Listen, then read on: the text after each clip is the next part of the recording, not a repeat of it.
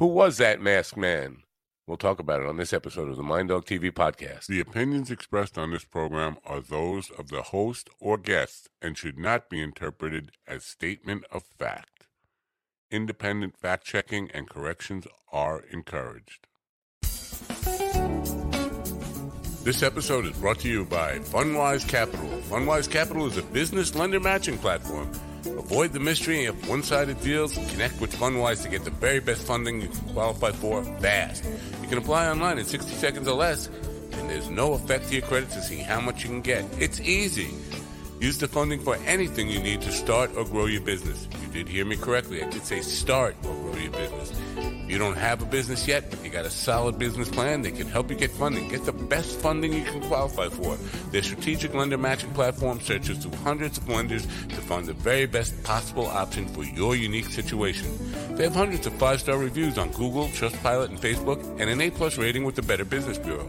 They provide unsecured lines of credit at 0% interest for 9 to 15 months unsecured term loans, loans based on income, short term gap funding, and bridge loans.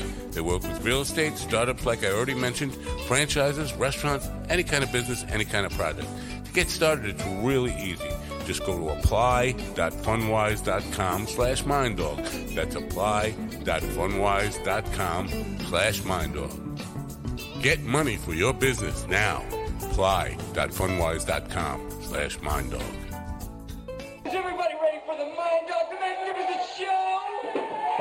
one of us is.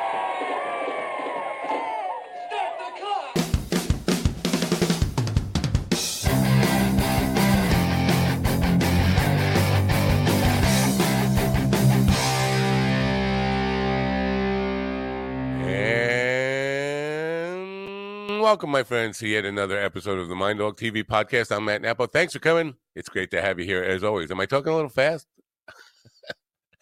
Uh, good evening, ladies and gentlemen. Tonight, uh, we're going to talk to another author, yet another author, uh, an author of historical fiction, uh, and one that it is based, the latest book, anyway, is based on uh, classic radio days, which you know I'm a big fan of. I'm also a big fan of Westerns. So uh, the subject matter is one that I am very interested in. Stephen G. Eoannou I've been practicing that for at least a, uh, two minutes now. Uh, is the author of two historical novels, Rook and Yesteryear. Yesteryear launched just yesterday, uh, and he's been on a whirlwind media tour, and I'm the one who's complaining that I'm tired. Uh, I, looking at the schedule that he's been uh, promoting this book on makes me tired just looking at it, and I'm the one complaining. Uh, it, it coincides with the 90th anniversary of the Lone Ranger's radio debut, and the book is about uh, the backstory of the Lone Ranger and, and has a lot of uh, historical fact in it, mixed with some really intriguing fiction. Ladies and gentlemen, please open your ears, open your minds, and help me welcome in Stephen G. Eoannou.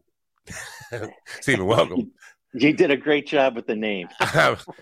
Well, I don't usually, but thank you for being here. As I mentioned, you've been on a uh, whirlwind media tour promoting the book that just launched yesterday. Uh, you must be exhausted and tired of answering the same old questions. no, it's been a lot of fun. Um, everyone's been great, and everyone's uh, kind of intrigued by the book just because it's it's so different. Um, in its subject matter, I guess. it, it is. Uh, now, the Lone Ranger, in this thing, you have uh, things about the uh, plot to kill FDR. I don't know if that was real or not. It, it, with my problem with historical fiction, and I say this every time we have somebody who writes historical fiction, is I have a tough time discerning what's fiction and what's reality. And sometimes that could get me into trouble because I will argue that it's all uh, truth in, in nonfiction, and that that will get me in, in trouble. Uh, so, is that part of it a real the uh, attempt to assassinate FDR? Uh, no, that one's not true.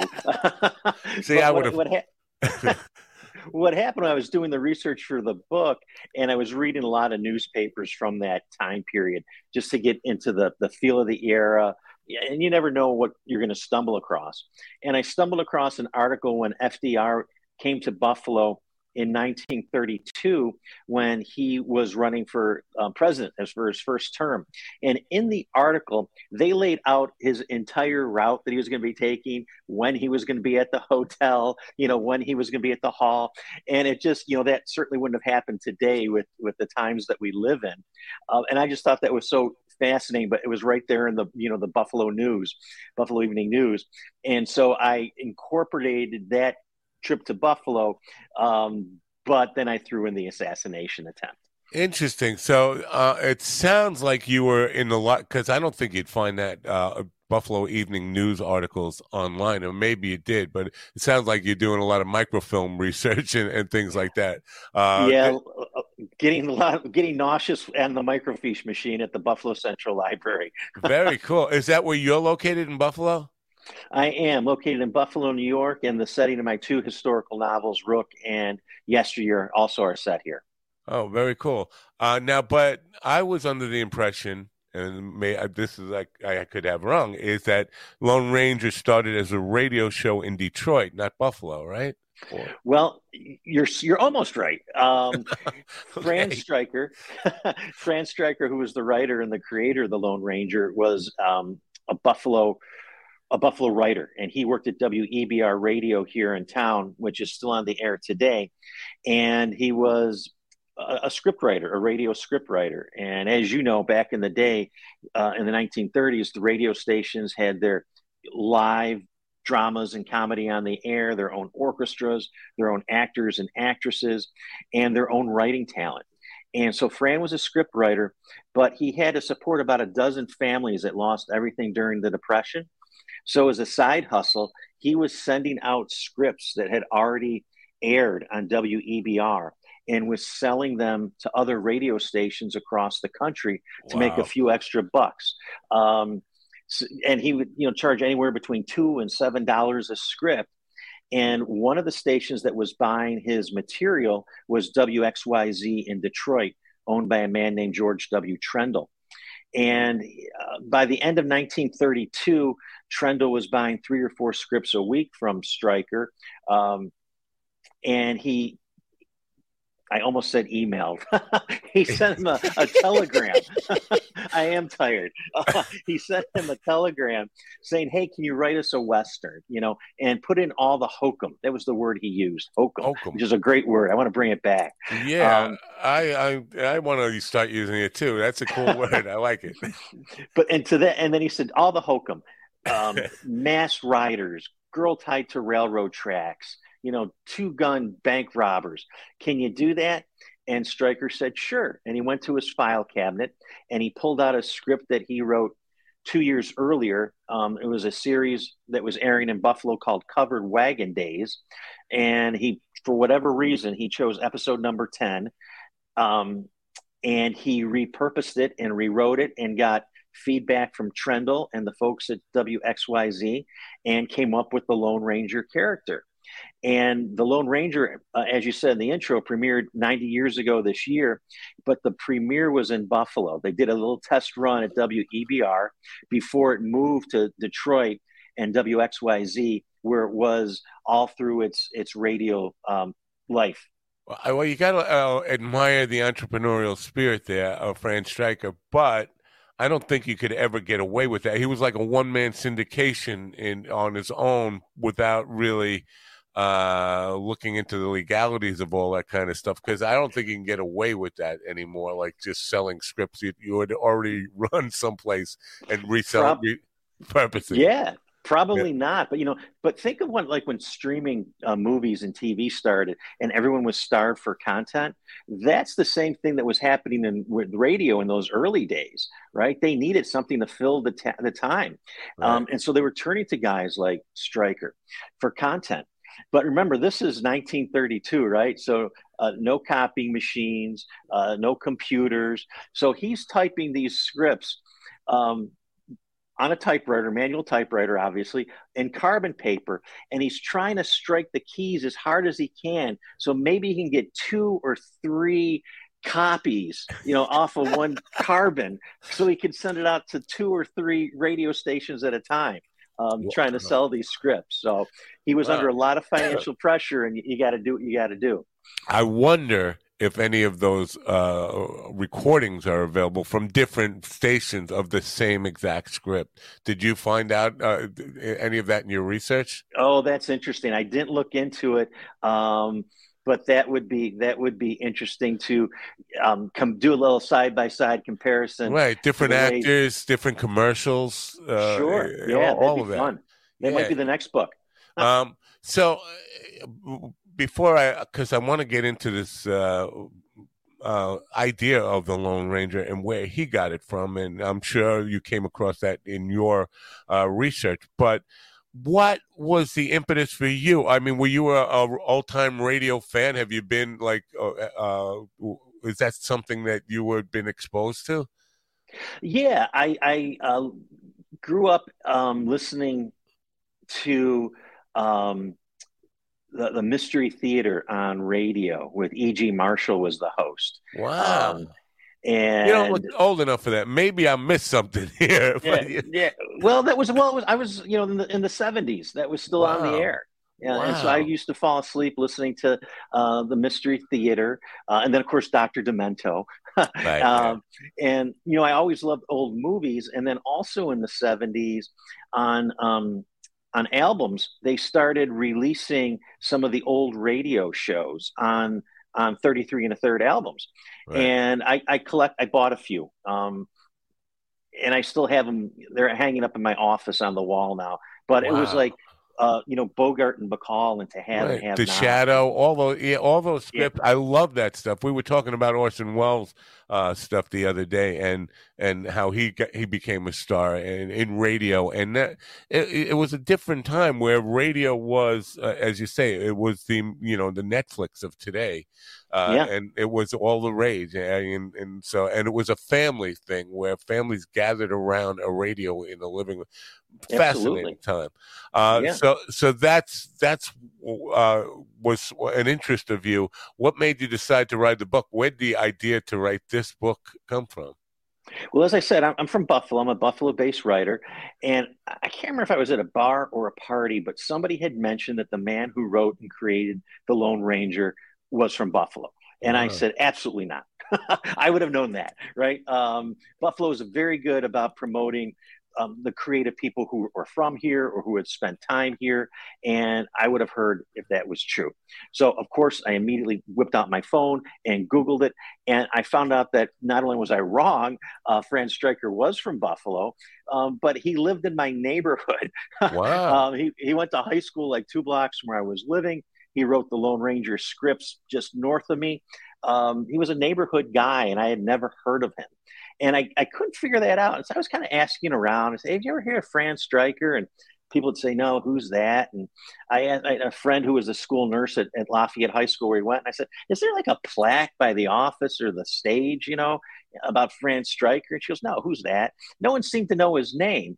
And so I dug a little bit deeper. And I think the reason why he's not a household name, because not only did he create the Lone Ranger, but he also created um, the Green Hornet and Sergeant Preston the Yukon. I mean, wow. he had a huge influence on radio and 20th century pop culture, and nobody really knows his name. Um, and I think it was because um, he sold the rights to the Lone Ranger for $10 to George W. Trendle, owner of WXYZ, before the Lone Ranger, you know, exploded and became a money making machine. And then to make matters worse, Trendle started claiming in the 1940s that he was the one that created the Lone Ranger um, and there was even a story going around that Stryker didn't even join the team at WXYZ until after the, the Ranger had been on the air. Um, wow. And and Stryker was a very um, gracious man, um, and he never contradicted or argued with with uh, that story. And unfortunately, he passed away in the early '60s and never got a chance to write his autobiogra- autobiography. And I, I think that's why his name's kind of gotten lost to the everyday person. He is in the National Broadcasting Hall of Fame and the Buffalo uh, Hall of Fame, Broadcasters Hall of Fame.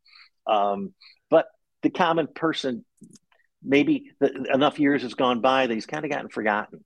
I think, if, and I could be wrong about this, but I think uh, Airport, the guys who wrote the movie Airport, Airplane, Airplane, Uh, yeah. Fran Stryker is in that. Is one of the characters' names. in, in the, oh, is it really interesting? Yeah. Well, as soon as uh, yeah, I, I I'm pretty sure that's the, and I I think it's a nod. Okay. Now, yeah, absolutely. I, I, knew about for some reason I did know the name Fran Stryker with a connection to the Lone Ranger. Uh, and this is what I want. Did, did you uncover the roots of the Lone Ranger story, where he got it from? Not specifically. Part of my novel is my imagination right. taking over how he came up with it. Um, but in real life, I, I, didn't come across anything like that. And uh-huh. again, I said he died prematurely. He didn't get a chance to write his autobiography. So um, that secret was taken to his grave. I did come across um, some books, an article that point to um, a real life figure from the old west. Bass, Bass Reeves. Bass Reeves, absolutely. Yeah. Um, he was a, a runaway slave. Um, legend has it he stole a Confederate horse uh, from the Confederate Army and rode out to the Oklahoma Territory.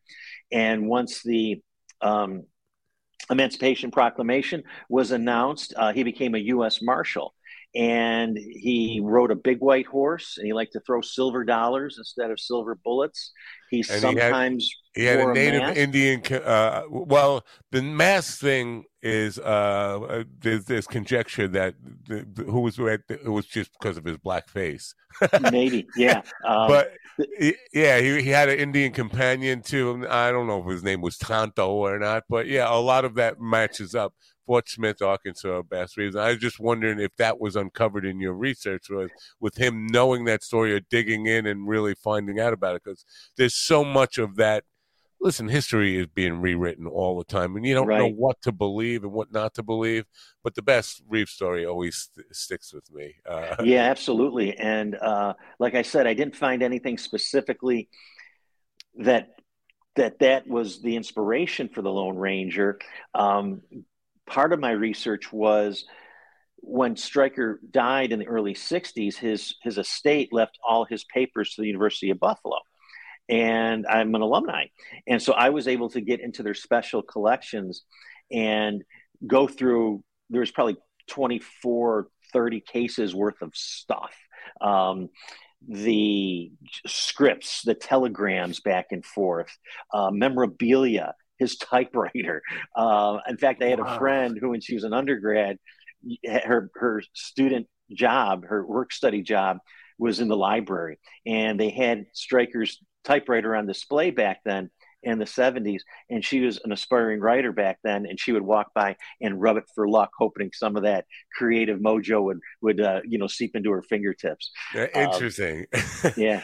So it was fun do you type on a typewriter or you're i would think uh, i'm just assuming you're a computer guy like everybody else but there, i've uh, lately talked to authors who write out longhand uh, two last week both write out their novels yeah. in longhand and then type them have you done the because uh, there's yeah, something romantic com- about that yeah I, i've got a few few old typewriters around the house that um, you know, we grew up with as kids, uh, but I don't use them anymore. I use the laptop. But uh, I was just watching an interview with James Ellroy, um, you know, LA Confidential, Black yeah. Dahlia, Perfidia. He writes everything out uh, longhand still. Um, a lot of writers think that gives them more control. me, I, I, can't even read my own handwriting anymore, so I got to type it out. Right. Uh, it's it's so interesting, and uh, the John, the idea for the book is interesting, and I understand. I, I have not read it yet, but I understand it's a very fast-paced, almost, um, almost a tribute to the old black and white Western movies, where it was just one uh, tied to the railroad tracks uh, type of uh, Penelope pit stop after another. Uh, eh, yeah. It, was it meant to be an homage to the movies in some way, or, or old, old black and white it, westerns? A little bit farther back and meant to be an homage to um, a radio play. So the idea was let's have Fran Stryker and his best friend John Barrett, and I don't know if he was really his best friend, but he was the radio actor who played the Lone Ranger for the first time when it was a pilot here in Buffalo. Let's let's put them in an adventure story. I wanted to write an, an adventure novel about a man who wrote adventure stories.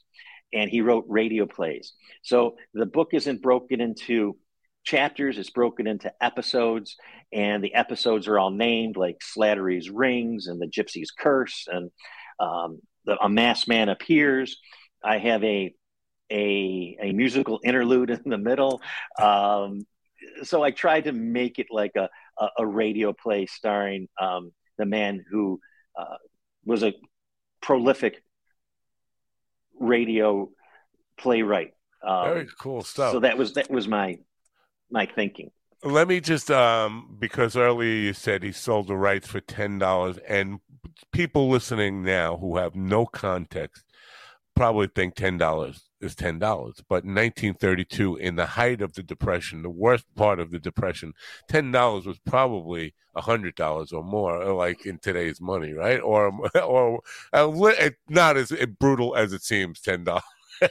yeah, well, it was worth a lot of money, no doubt. Um, yeah. But you have to remember, and Fran wasn't dumb, and he wasn't a bad businessman. He was supporting his wife, his two children, and like I said, a dozen other family members. He was under tremendous financial pressure, and they're all dependent on him financially. And Trendle, whose nickname was the the miser of Motown, um, he knew of this, and he knew the Ranger was probably going to take off.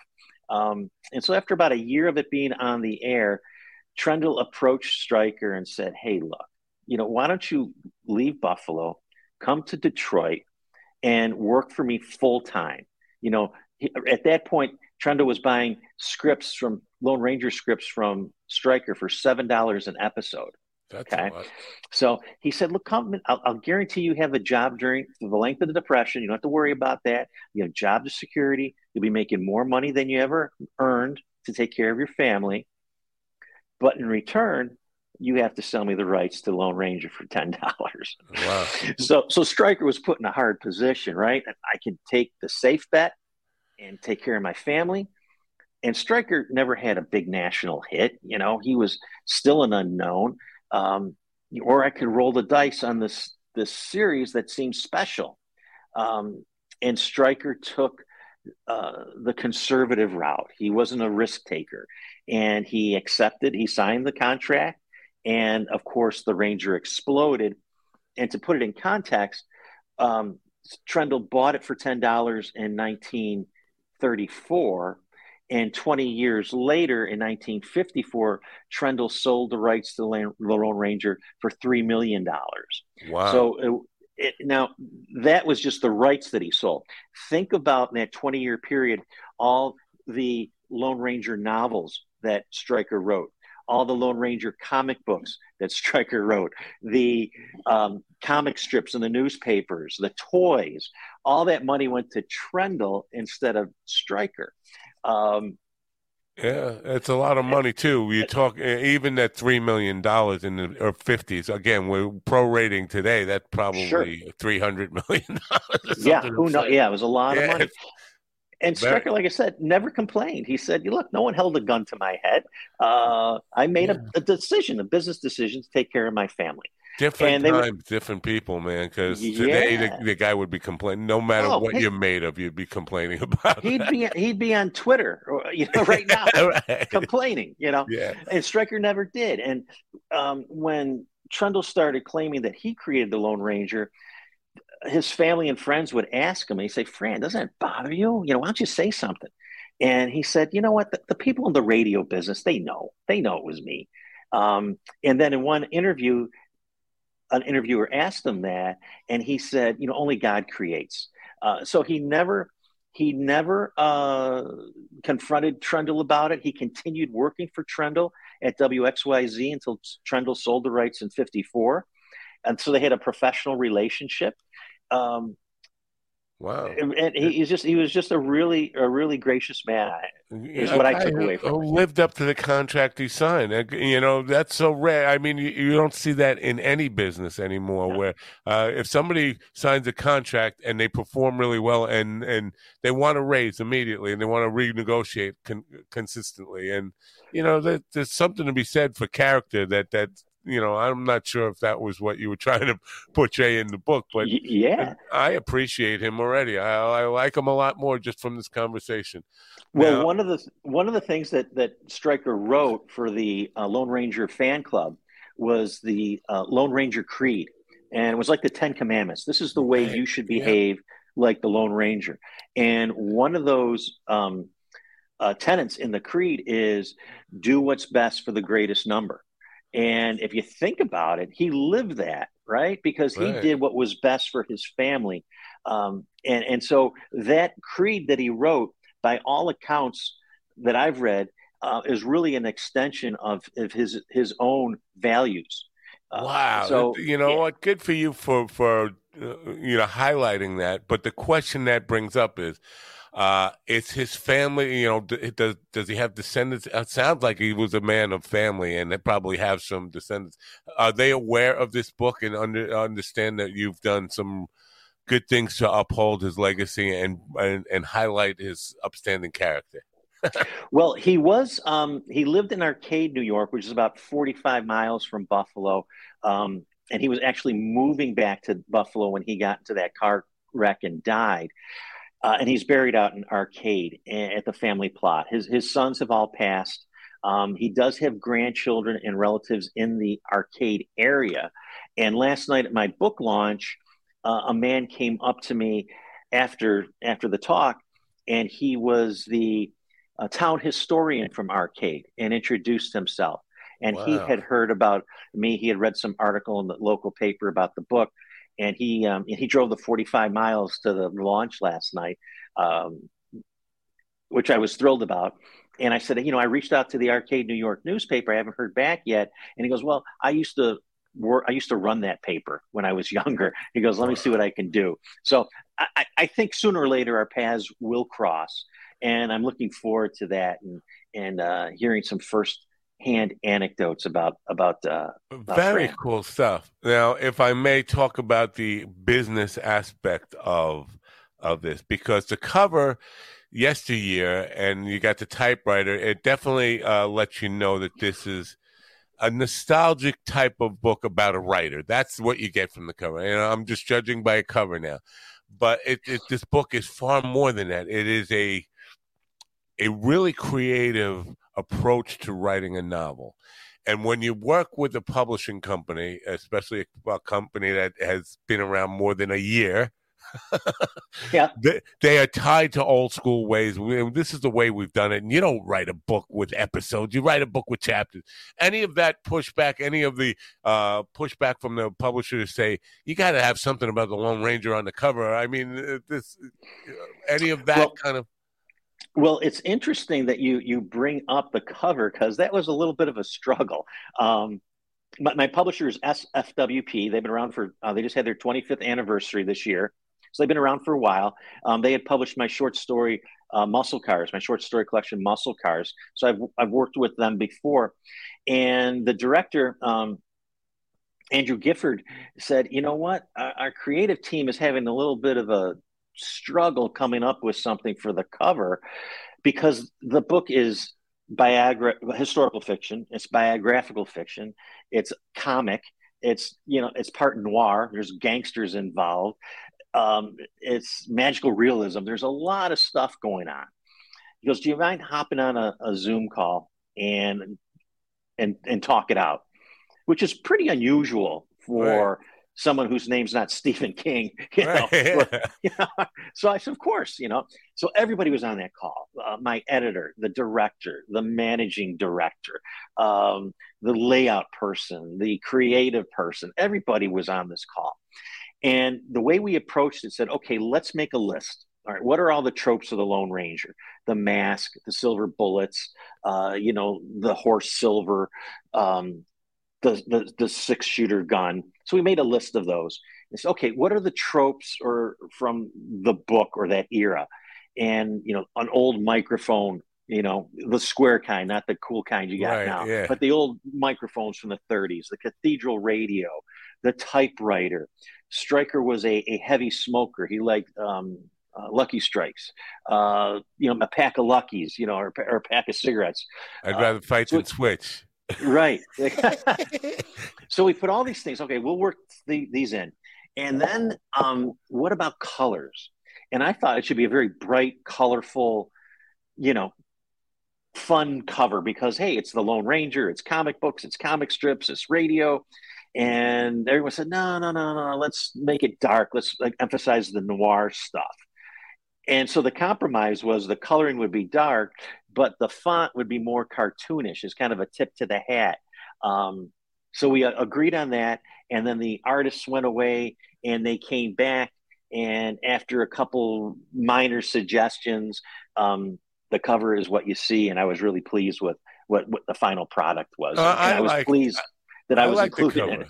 The cover yeah. appeals to me, uh, but it says it says author it, more than it says anything about the Lone Ranger.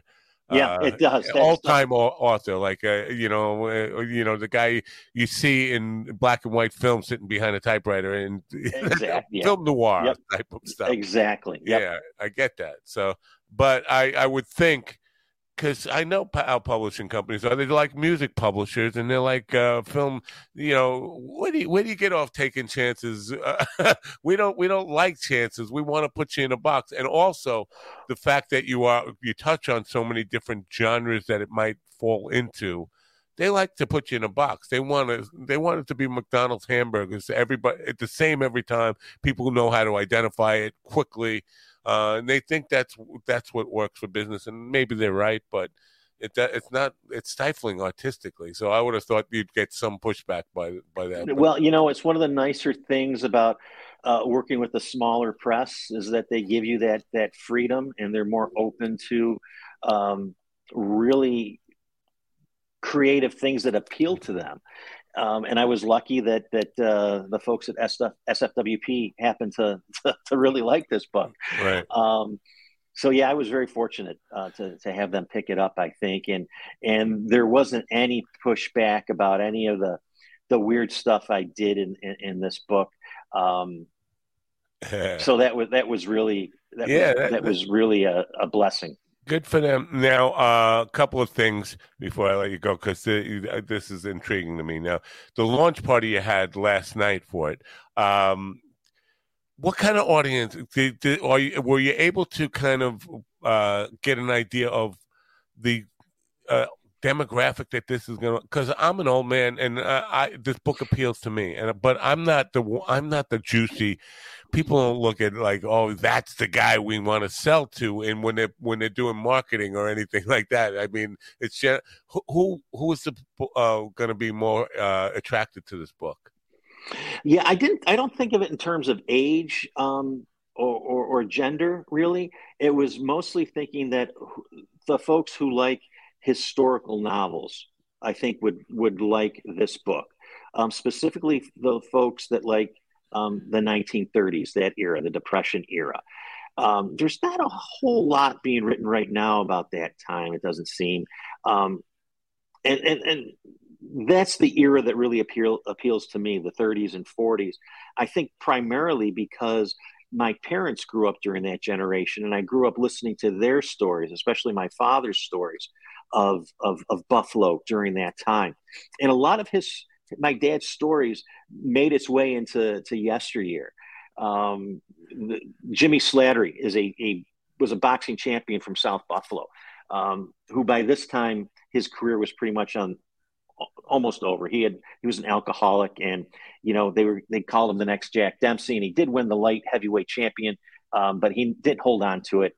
Um, he's in the book uh, because he used to come in my grandfather's restaurant. Um, and my dad tried to throw him out one day because he was drunk and bothering the waitresses. Um, another boxer would come in my dad's restaurant who was also a, a drunk and alcoholic, and he had a diamond um, pinky ring. And he would give it to my father to hold because he said my dad was the only honest man on Genesee Street.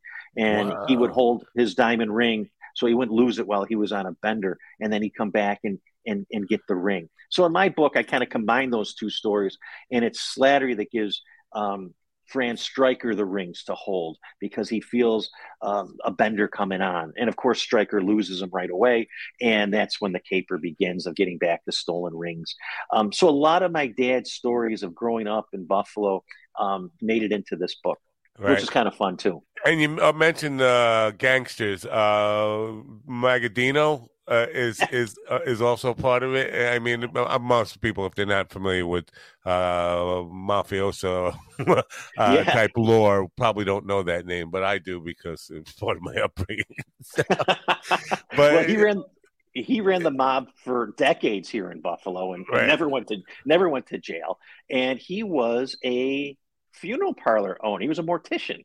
He owned oh. a couple funeral parlors, and his nickname was the Undertaker. And um, he had a crematorium in the basement of his uh, funeral parlor. And one of the stories saying the joke was that the only thing working during the Depression in Buffalo was the Undertaker's crematorium because that's where all his enemies would end up. yeah. So I don't know if Stryker ever crossed paths with the mafia. Probably not. Right. Jimmy Slattery, for that matter. But he, yeah. they all lived in Buffalo at the same time. So, what the hell? Let's put yeah. them. At, let's make them characters in this novel. Very and cool so, stuff. You yeah, know, so, I, I hate to put this kind of pressure on you. Okay. but this book well let's uh, before we even get to that part uh, and save that idea for later uh, and i promise i won't keep you forever but uh, i'm interested in because the audio book now I, I, talk to people about this all the time. I prefer to read uh, but big the audience for audiobooks is so big now. People love audiobooks. There is a chance to do something super creative on the audiobook side of this to make it really come to life in terms of all time radio stuff. Have you thought about that? Are you is that in the works or, or are you taking that kind of I, I think about that every day. um, and and I, I have a, a, an agent that that handles secondary rights, um, you know, TV, movies, audio. Um, so hopefully she is watching yeah. Unfortunately, and, and, uh, the only only stumbling thing is uh, it's going to be more. It would be more expensive than a typical audiobook where you get one narrator. You'd have to really uh, audition people to read roles and stuff like that, just like an old time radio show. It'd be super cool. It would be oh, super cool to do something like that. Right. The, now, so here's hoping. Fingers crossed. Uh, yeah, no, I'm hoping for it too because I want to hear it. I, yeah.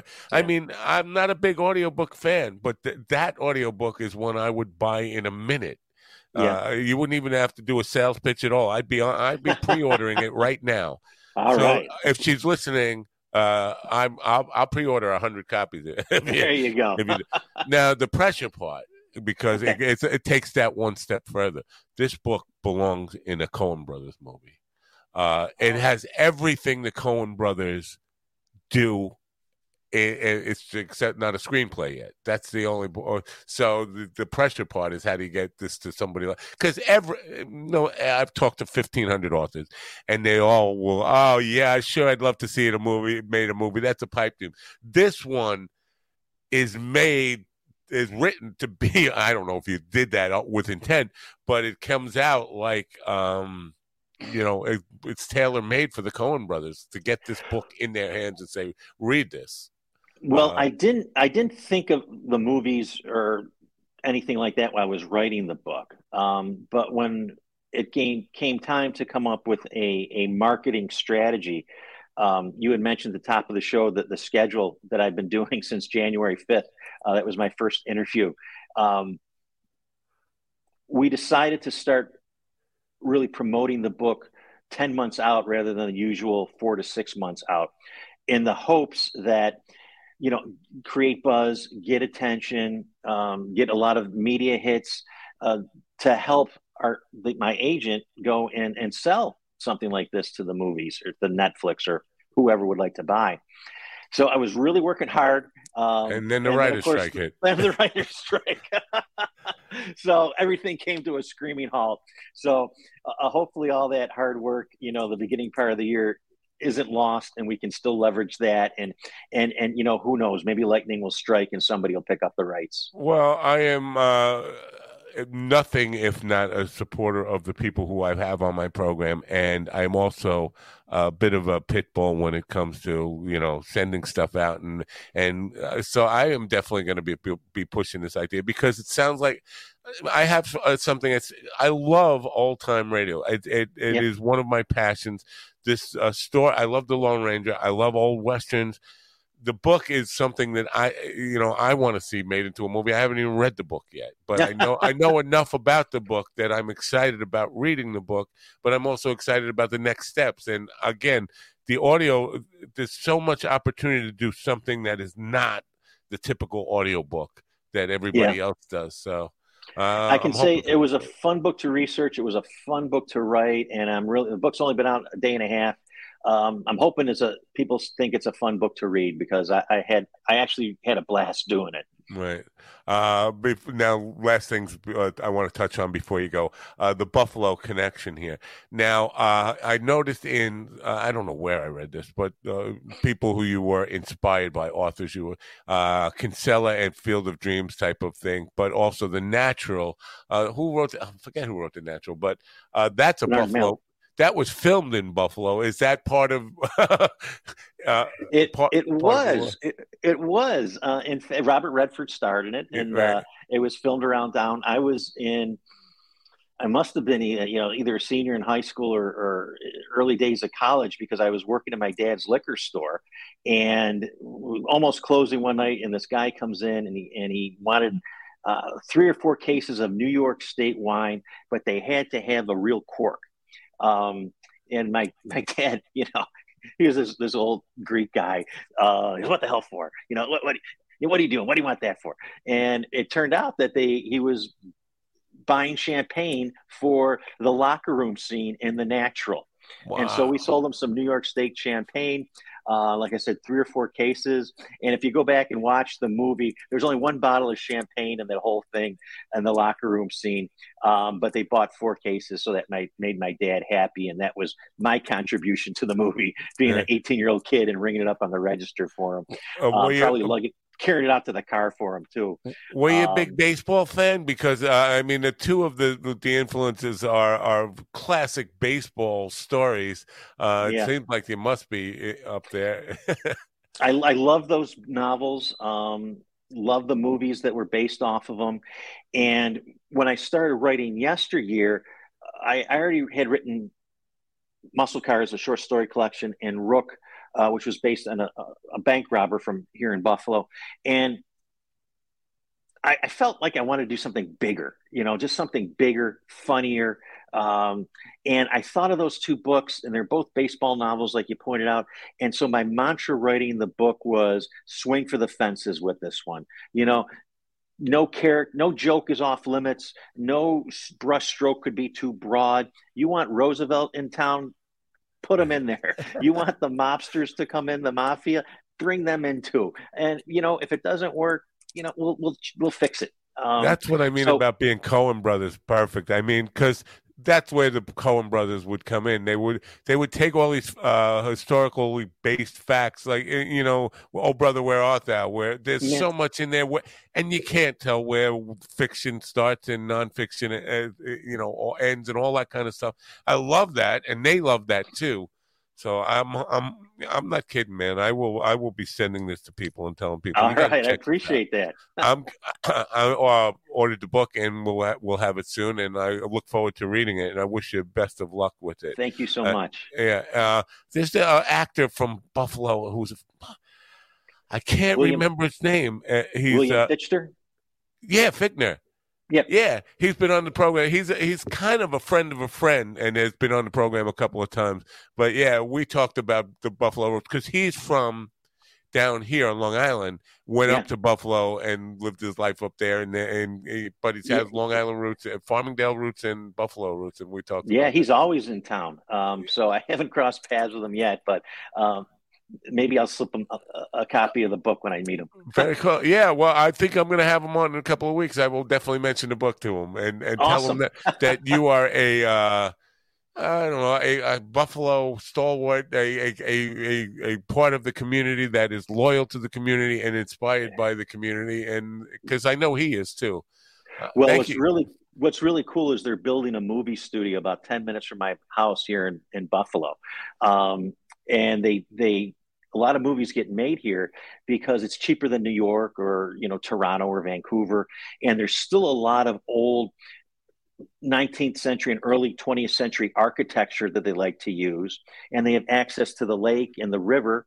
Um, so it, it's really kind of lending itself to to movies and TV. So uh, who knows? Maybe the book will turn into a movie, and they'll they'll film it and produce it right here in Buffalo, and uh, the city would love that. Bill is an independent movie producer uh, uh, of his own, but I, I still, I'm, I'm thinking Coen Brothers, man. Shoot for the stars, like you said. swing, swing for the, swing for the fences here. Yeah, we're we're swinging um, away with this one. Yeah, but I am. Thank you for uh, knowing his last name because I was having a senior moment there. Like I know him so, not uh, not that I know him so well, but I know I practiced like with your last name. I practiced it. and then I couldn't think of it. But I had an author on, uh, Mary O'Donnell, who, who was also from Buffalo, and she took pride in Bill Fichtner being uh, a Buffalo yeah, resident, sure. like it's part of the pride of Buffalo. So absolutely, that's why I wanted to mention it. Anyway, it's been great having you. I love uh, love this story. I can't wait to get the book, and I will be uh, a, an evangelist for it. And, and oh, appreciate that. I just want to re- mention again that because uh, I don't know if I even said this. The website is SG, you know, uh, say, uh, say you know, Eoannou. Eoannou. I'm sorry about that. SG Eoannou. It spelling might be a little difficult for people, but it, the link is in the description for you, so you can go there and order the book today. Uh, Stephen, thank you for. for oh, thank you so much. It was a lot of fun. Good luck, and uh, I hope you take some rest after all these podcast interviews. yeah, there's there's no more rest. okay. All right. Have a good night, and thank you for coming in. Best of oh, luck. Thank you. you. Bye for now. Take uh, Steve, whoa, he's back.